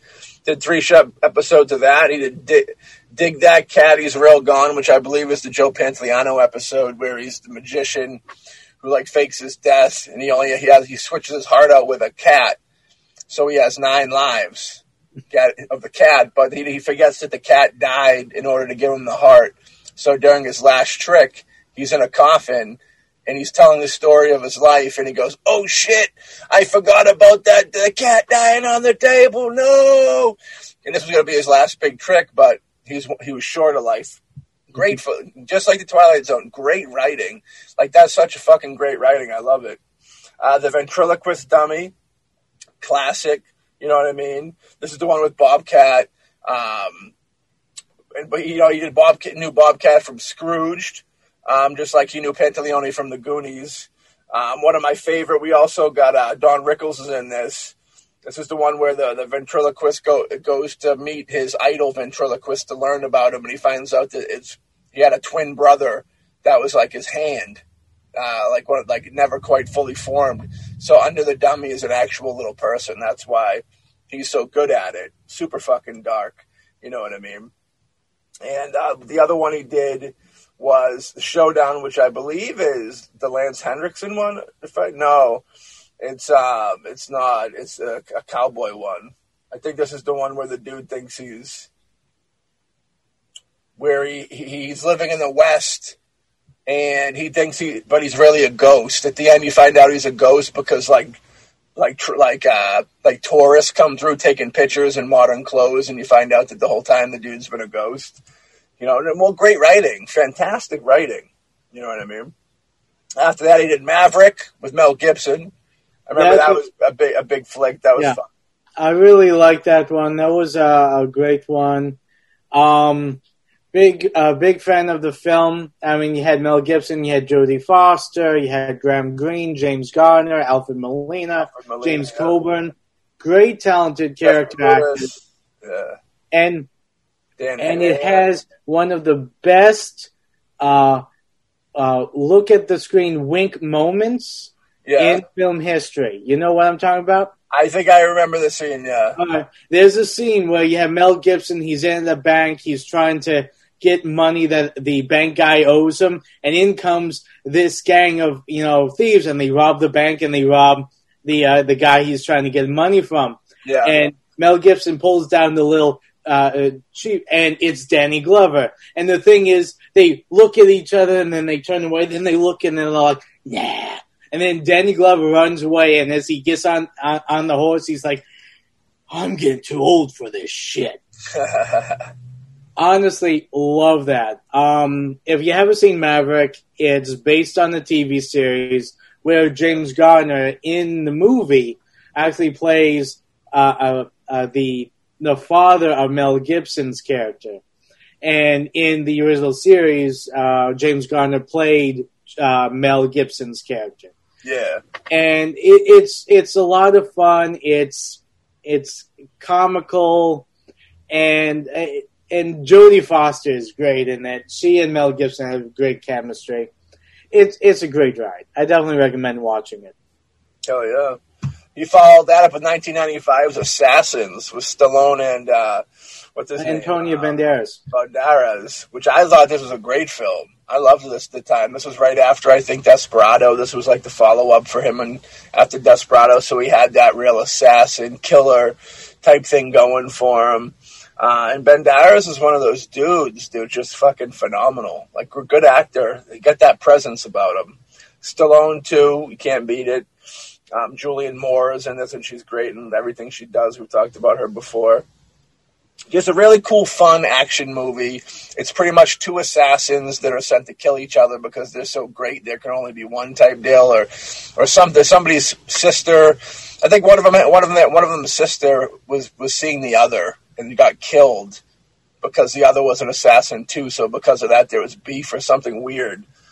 Um, but it's a fun. It's like a fun movie, and it, it's pretty. It's action packed, if I remember correctly. It was a good watch. What do you remember from Assassins? Um, to be perfectly honest, uh, I know I did watch it, but I don't remember that much of it. Um, other than uh, like we uh, like you said, Antonio Banderas and Stallone are in it, and they're both assassins trying to kill each other. But yeah, unfortunately, I didn't see much of that to to say much about it. Story. Uh, it was the story came from the Wachowskis from the Matrix films. Mhm. The early, their early deal. they're they're first popping on the scene. But yeah, I remember Assassins being real good, and uh, I, I must credit it to the Don Letter.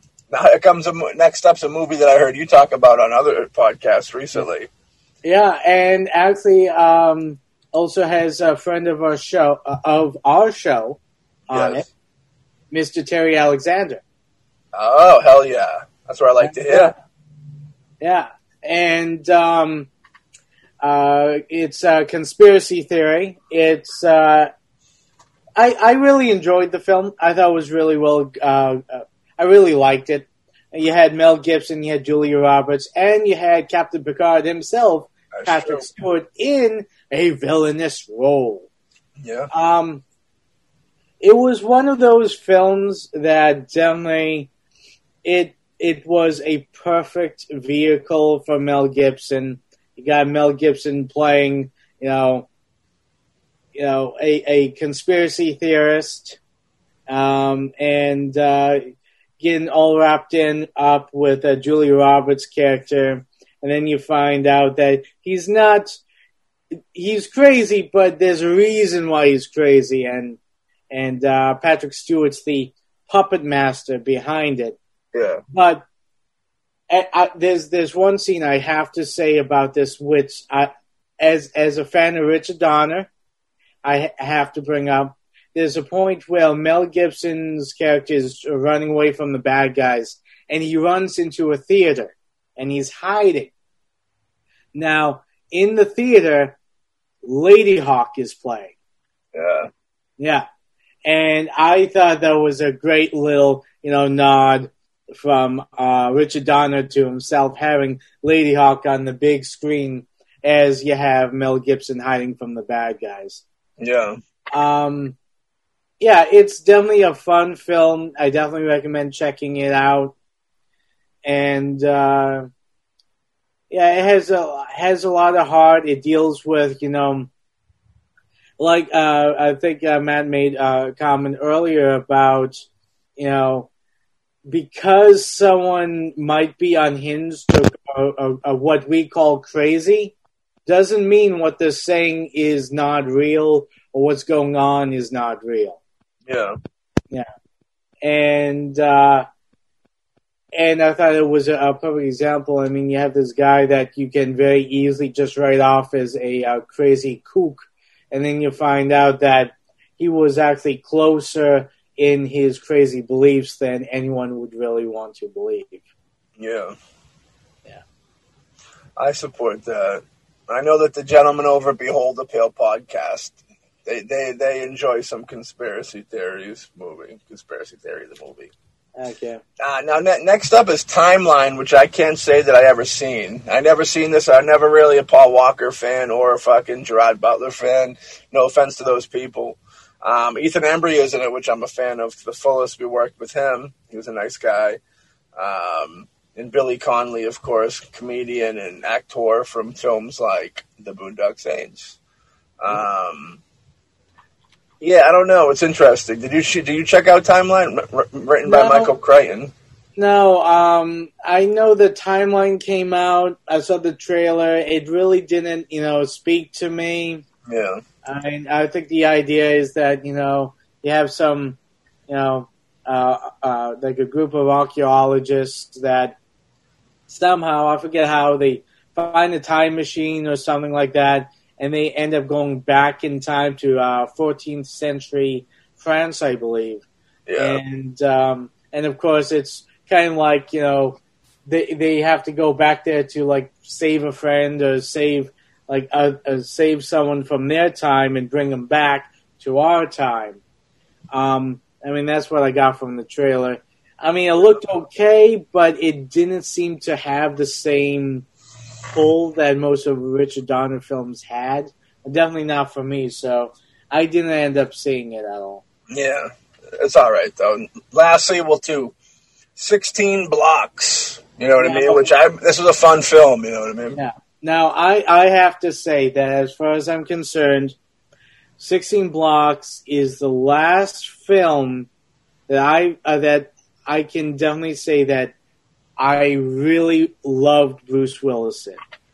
And the thing is, because Bruce Willis has made a living playing cops and diff- and detectives and all that, but this is what I, I like is when Richard Donner casts him, but he casts him as a um, a uh, a cop that is kind of like you know a slob and and you know the uh, the pushover the the guy you don't expect anything you know? Right. the guy that you expect to you know you know steal some cocaine on the side you know? Oh, a little skirt, skirt the um the law a bit.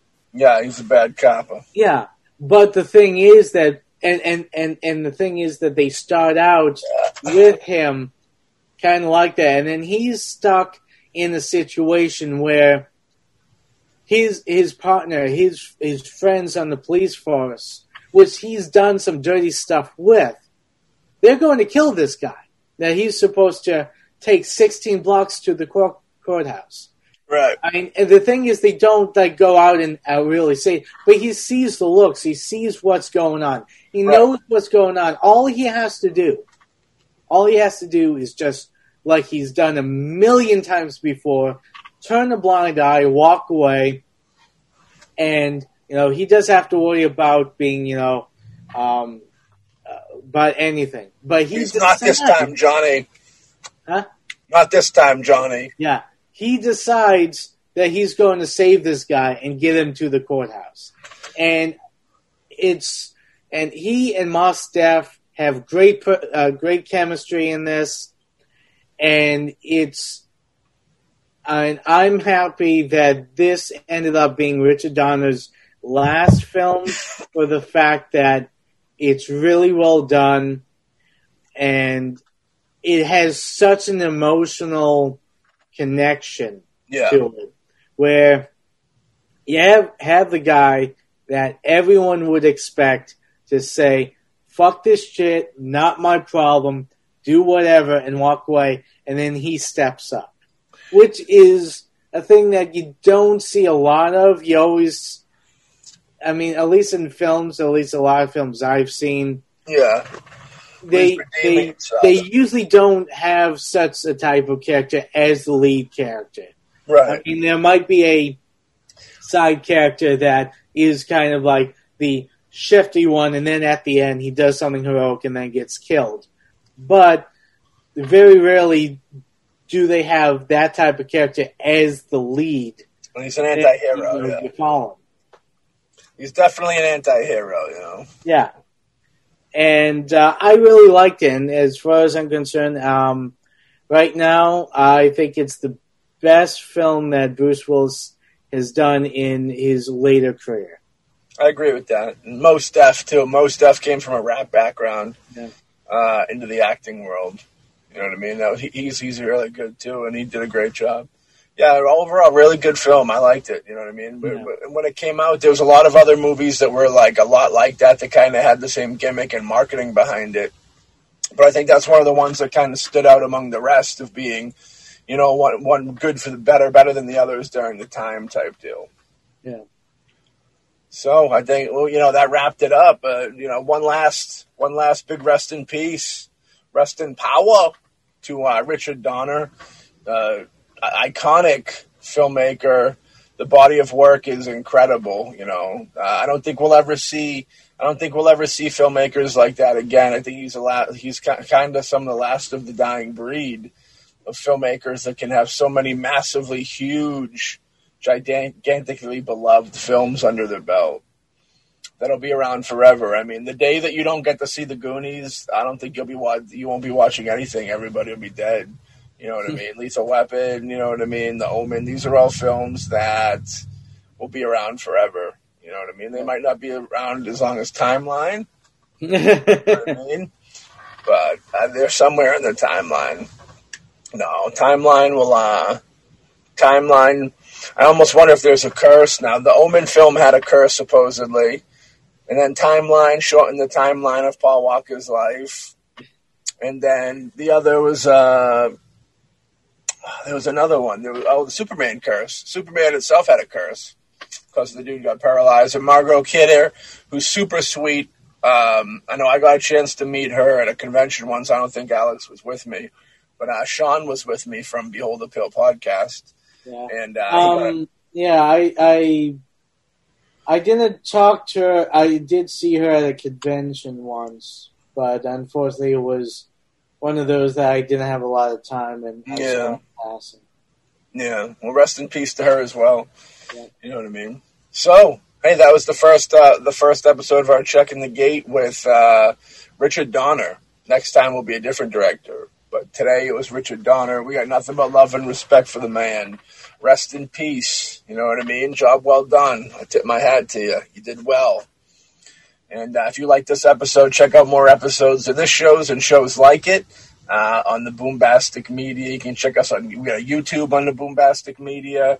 There's Facebook pages, social media. Um, go pop in. We got you know the Shock Treatment Show. There's Behold the Pill podcast, mostly ghostly, and then we have the Boombastic Cast. There's new shows coming all the time, new episodes every week.